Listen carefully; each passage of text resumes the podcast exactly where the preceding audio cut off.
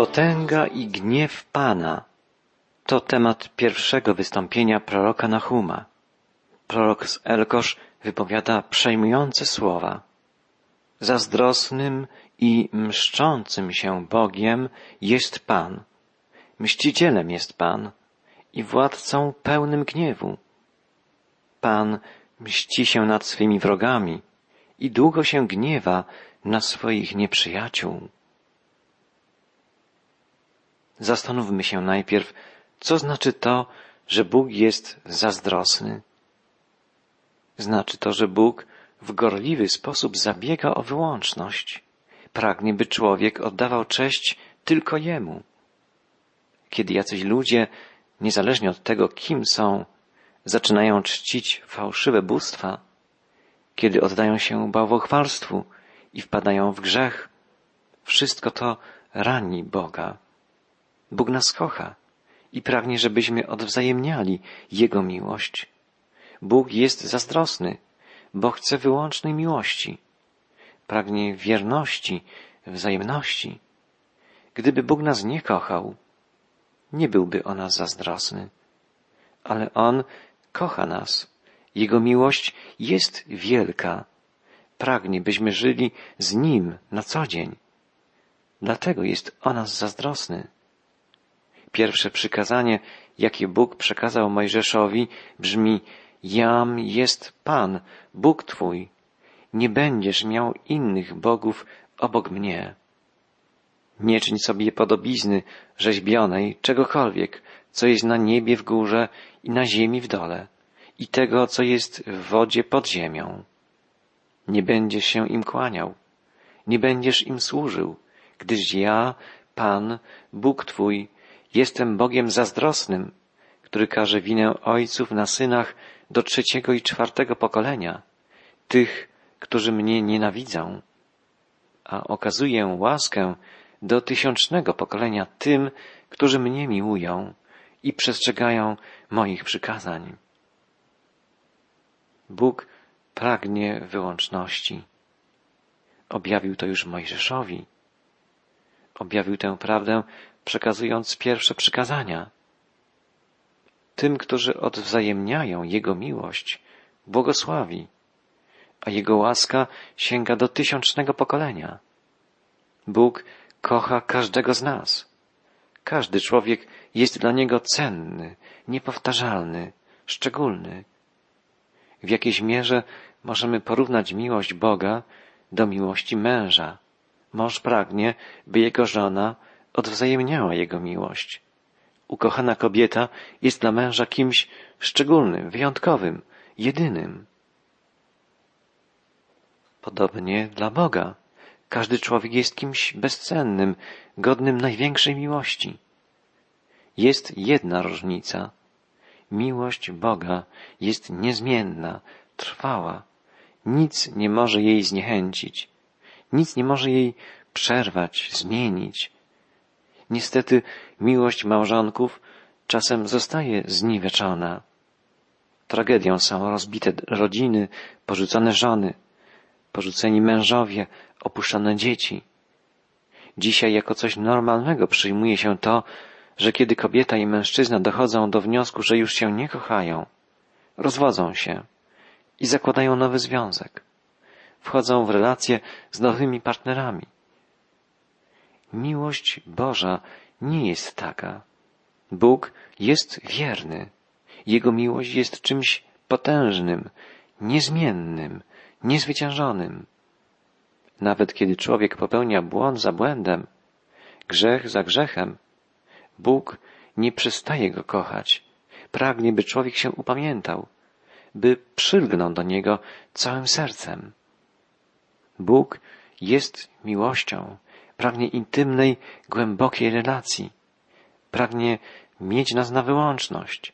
Pragnie, żebyśmy z Nim dzielili radości i smutki, żebyśmy z Nim rozmawiali, Jemu powierzali swoje troski, żebyśmy wsłuchiwali się w Jego Słowo i zgodnie z Jego Słowem, Słowem prawdy, Słowem życia, postępowali na co dzień. Bóg naprawdę nas kocha. Dlatego jest Bogiem zazdrosnym.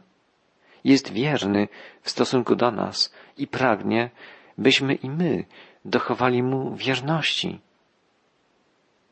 Prorok woła, zazdrosnym i mszczącym się Bogiem jest Pan.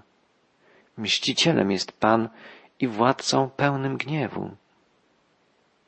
Apostoł Paweł wyjaśnia w liście do Rzymian, iż Boży gniew, Boża zemsta związane są zawsze z grzechem, z nieprawością człowieka. Bóg kocha człowieka, lecz nienawidzi grzechu. Apostoł narodów, odwołując się do słów zawartych w pięcioksięgu mojżeszowym, apeluje. Najmilsi, nie mścicie się sami, ale pozostawcie to gniewowi Bożemu. Bowiem napisano, pomsta do mnie należy, ja odpłacę, mówi Pan.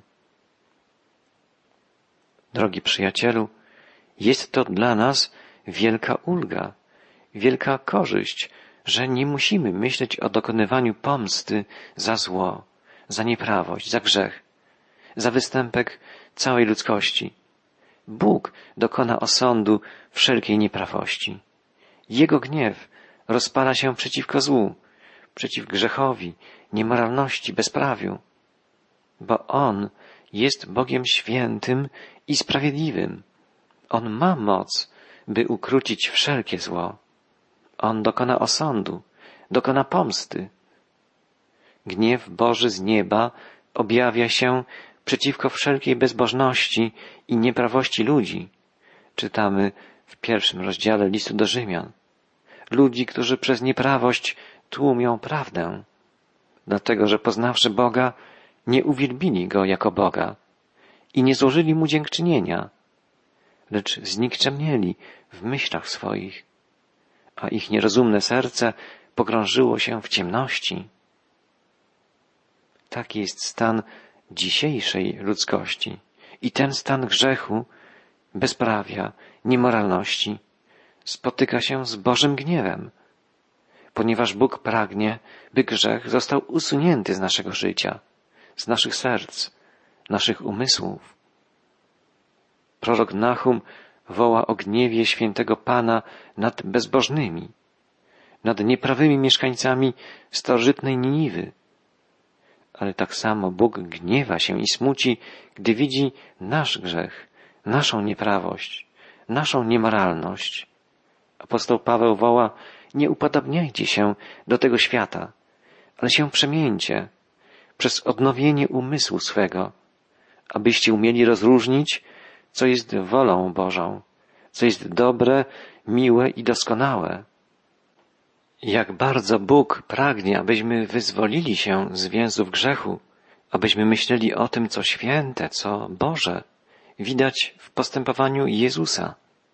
Gdy Jezus chodził po ziemi, był pełen miłości, pełen dobroci, współczucia, pochylał się nad każdym potrzebującym pomocy.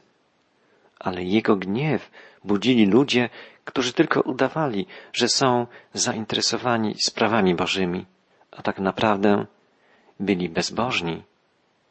Pamiętamy, jak bardzo oburzony był Jezus, kiedy wchodząc na dziedziniec świątyni w Jerozolimie, ujrzał tam przekupniów, zbijających majątek na handlu, ludzi targujących się o większe zyski, ludzi myślących tylko o tym, jak więcej zarobić, jak bardziej się wzbogacić.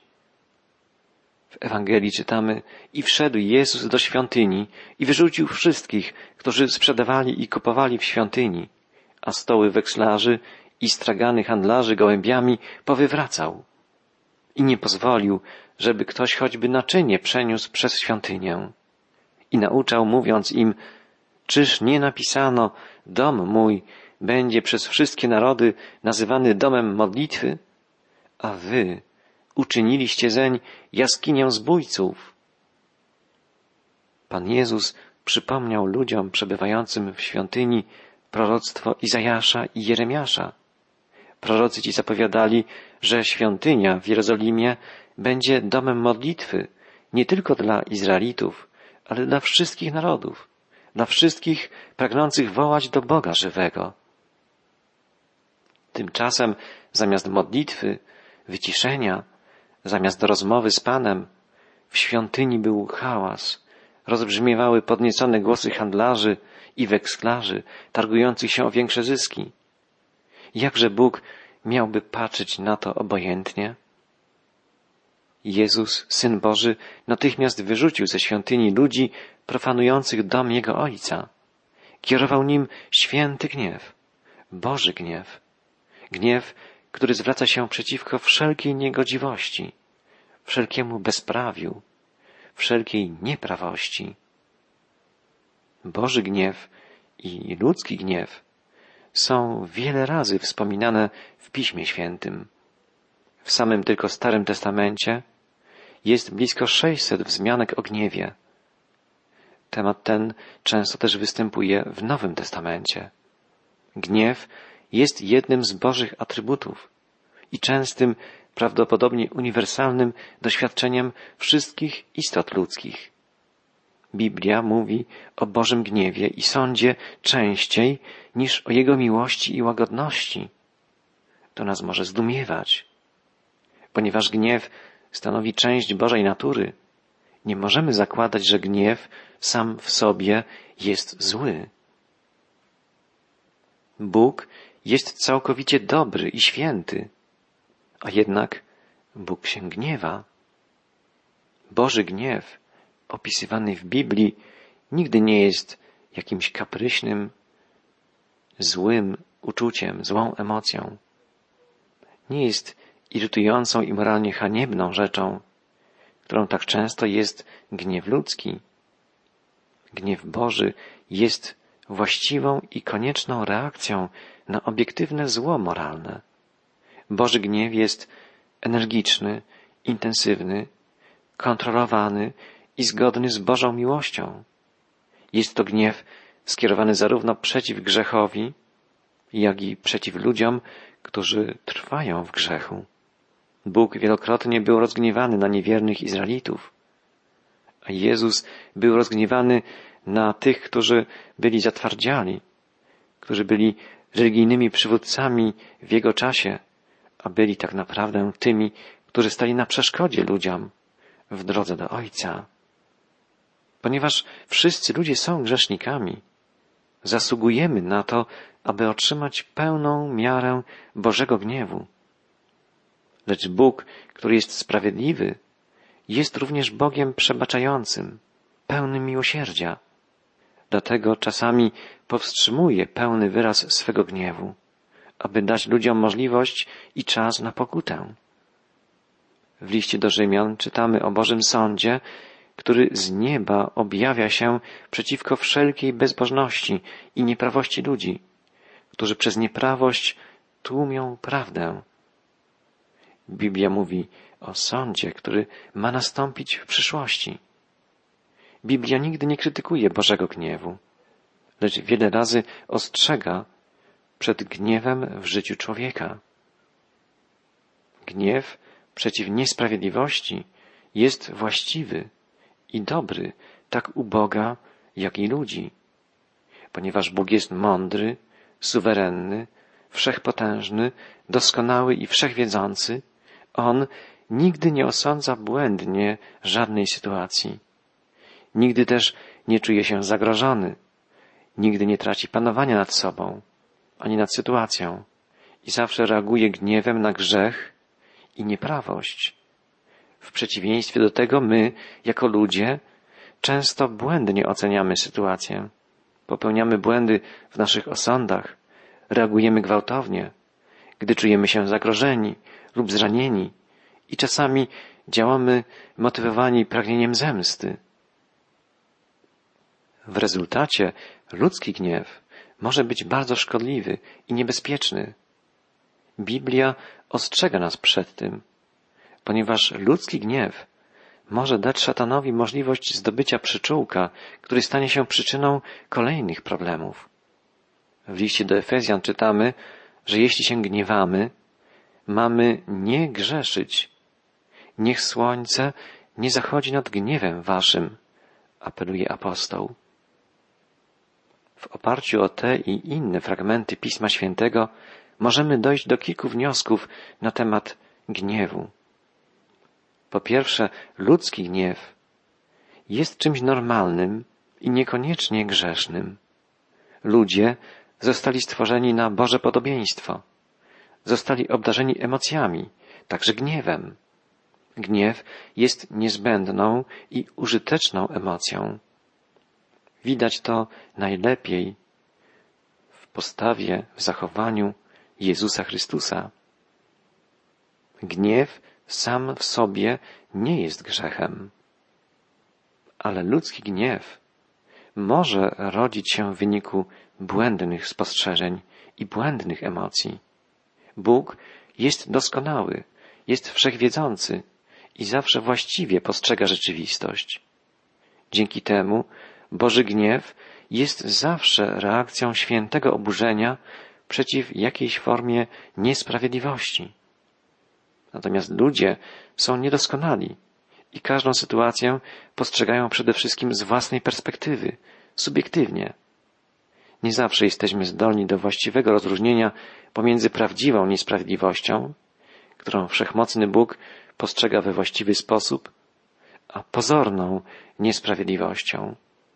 W rezultacie czasem wpadamy w gniew w obliczu kwestii, które wydają się nam złe, a w rzeczywistości mogą być postrzegane inaczej. Kiedy znalibyśmy wszystkie fakty, inaczej byśmy ocenili daną sytuację. Grzeszne zainteresowanie przede wszystkim własną osobą, nasz egoizm, często wypacza nasze postrzeganie. Gniew jest stanem emocjonalnym, którego doświadczają wszyscy ludzie, ale wymyka się precyzyjnej definicji. Występuje w różnych stopniach intensywności, od łagodnej irytacji, przez zdenerwowanie, aż do agresywnej wściekłości. Zaczyna się już w okresie niemowlęctwa. Nie ustępuje przez całe życie człowieka. Może być skrywany albo wyrażany otwarcie i swobodnie. Może trwać krótko, szybko się pojawiając i znikając, lub utrzymywać się latami w formie zgorzknienia, urazu lub nienawiści. Gniew może być destruktywny, szczególnie gdy utrzymuje się w formie agresji lub pragnienia zemsty, ale może być też konstruktywny, jeśli motywuje nas do walki z niesprawiedliwością i do twórczego myślenia. Gniew rodzi się, kiedy czujemy się zagrożeni, poniżeni albo zablokowani w swoich dążeniach do osiągnięcia upragnionego celu. Zazwyczaj wiemy, że jesteśmy rozgniewani. Wiedzą o tym także inni. Gniew wyrażany otwarcie, rozmyślnie skrywany przed innymi lub wyrażany w nieświadomy sposób stanowi źródło wielu psychologicznych, fizycznych i duchowych problemów. Gniew wraz z wrogością nazywany jest głównym sabotażystą umysłu oraz wiodącą przyczyną rozpaczy, depresji, chorób, wypadków. Gniew jest często przyczyną choroby naszej duszy. Gniew często prowadzi ludzi do grzechu. Podobnie jak inne emocje, gniew może być konstruktywny, może służyć użytecznym celom, ale częściej jest destruktywny, niszczący.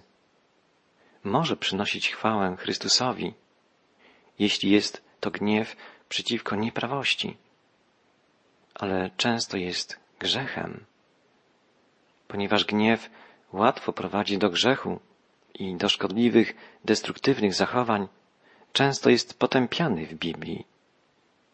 Czytamy na przykład, iż gniew mieszka w piersi głupców. Powinniśmy zaprzestać gniewu i zaniechać wszelkiej zapalczywości. Powinniśmy panować nad swoim temperamentem. Gdy spotykamy się z rozgniewanymi ludźmi, powinniśmy pamiętać, że łagodna odpowiedź uśmierza gniew, lecz przykre słowo wywołuje złość. W samej księdze przypowieści, księdze przysłów, gniew jest akceptowany zaledwie w jednym, jedynym przypadku, obwarowanym wielu warunkami, a stanowczo potępiany w wszystkich pozostałych. Choć nie jest niczym złym sam w sobie, może wymknąć się spod kontroli i powodować problemy. I tak często się dzieje. Grzeszny człowiek może wyrażać swój gniew na wiele sposobów, na przykład w postaci agresji słownej, nieszczerych uwag, plotek, odmowy przyznania, że jest się rozgniewanym, zemsta, zgorzknienie, nienawiść, pragnienie zemsty i postawa osądzania innych to najczęstsze rezultaty gniewu. Wszystkie są potępiane w Piśmie Świętym. Zemsta należy jedynie do Boga. On, sprawiedliwy i święty, i tylko On, jest w stanie ocenić sprawiedliwie postępowanie każdego z nas. W Piśmie Świętym nie ma żadnego usprawiedliwienia dla ludzkiej zemsty i wrogich prób wyrównania z kimś porachunków. Innym problemem jest agresja słowna. Chrześcijanie mają obowiązek panowania nad swoim językiem. Jest to szczególnie trudne w chwili, gdy jest się rozgniewanym. W Starym Testamencie osoba, która odreagowuje słownie swój gniew i traci panowanie nad sobą, nazywana jest głupcem. W liście Jakuba wyraźnie wymienione są niebezpieczeństwa agresji słownej i w tym samym zdaniu czytamy, że mamy być skorzy do słuchania, nie skorzy do mówienia i nie skorzy do gniewu. Niektórzy współcześni myśliciele, zaniepokojeni wywołaną gniewem agresją i fizycznym znęcaniem się nad członkami rodziny, sugerują, że wywołana gniewem agresja werbalna, czyli słowna, może stanowić powszechną i bardzo szkodliwą formę znęcania się nad innymi. Biblia naucza zdecydowanie, że wyrażanie gniewu ma pewną wartość, ale tylko wtedy, gdy prowadzi drugą osobę do pokuty i zmiany na lepsze. Wtedy jest to właściwe wykorzystanie gniewu. Takim właśnie jest gniew sprawiedliwego Boga. Prowadzi do oczyszczenia, do pokuty, do upamiętania grzesznego człowieka. Prorok Nahum woła, Pan jest cierpliwy, ale i potężny siłą, a oczyszczając, nikogo nie zostawia bez kary. Bóg gniewa się i karci nas, po to, by usunąć z naszego życia grzech, by nas oczyścić.